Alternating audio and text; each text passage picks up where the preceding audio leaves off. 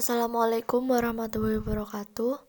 Saat ini saya akan membahas dua materi yang saling berkaitan, yaitu yang pertama SOP asuhan keperawatan komunitas dan kedua komunikasi terapeutik keperawatan komunitas.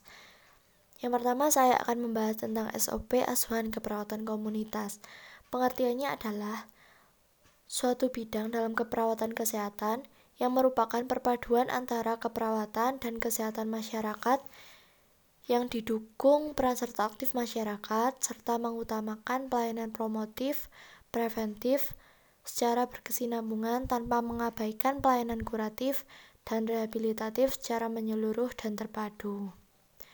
Ditunjukkan kepada individu, keluarga, kelompok, dan masyarakat sebagai suatu kesatuan yang utuh melalui proses keperawatan untuk meningkatkan fungsi kehidupan manusia secara optimal sehingga mandiri dalam upaya kesehatannya.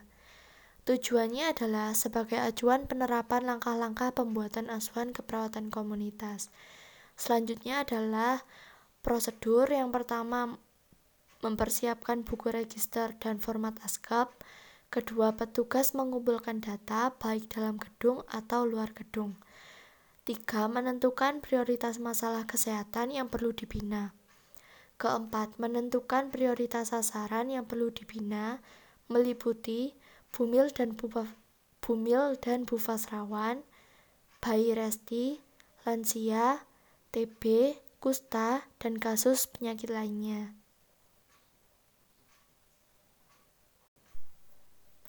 Lima, Melaksanakan kunjungan rumah kepada sasaran minimal enam kali kunjungan atau kontak dengan keluarga. Keenam, memantau dan mengevaluasi hasil kunjungan. Ketujuh, hasil kunjungan dituangkan dalam format ASKAP yang tersedia untuk selanjutnya dikumpulkan, diarsipkan, diarsipkan ke Perkom. Keperkom sendiri adalah rencana usulan kegiatan program keperawatan komunitas. Jadi, dalam menjalankan praktik keperawatan komunitas, perawat memerlukan kemampuan khusus dan kepedulian sosial yang mencakup keterampilan intelektual, teknikal, dan interpersonal yang tercermin dalam perilaku caring atau kepedulian dalam berkomunikasi dengan orang lain.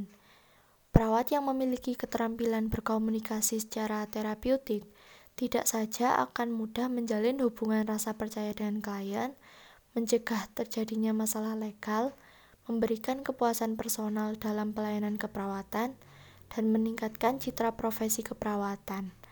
Tetapi yang paling penting adalah mengamalkan ilmu, mengamalkan ilmunya untuk memberikan pertolongan terhadap sesama manusia.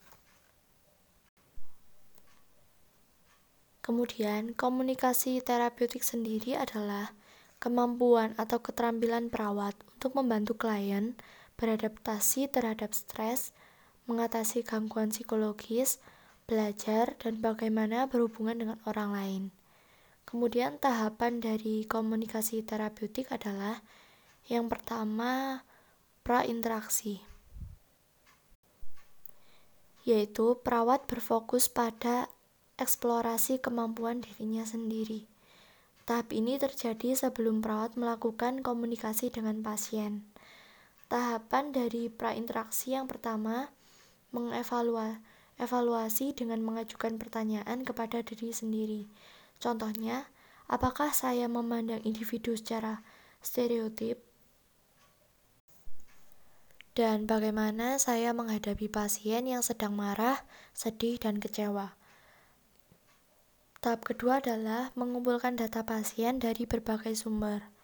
Data pro, tahapan ketiga adalah menentukan rencana interaksi pertama dengan pasien. Tahapan yang kedua setelah prainteraksi adalah perkenalan atau orientasi.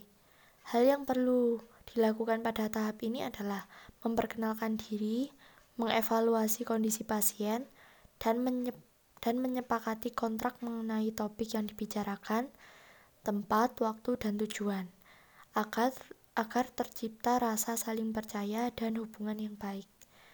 Tahap ketiga adalah kerja. Pada tahap ini, perawat membantu mengatasi kecemasan yang ada dalam diri pasien dan memberikan mekanisme coping.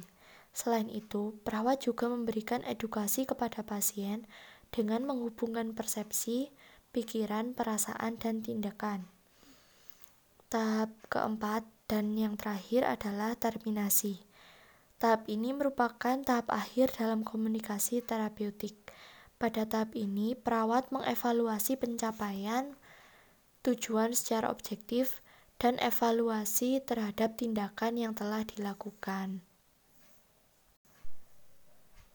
Untuk saat ini, sekian yang dapat saya sampaikan. Terima kasih telah mendengarkan. Semoga bermanfaat. Wassalamualaikum warahmatullahi wabarakatuh.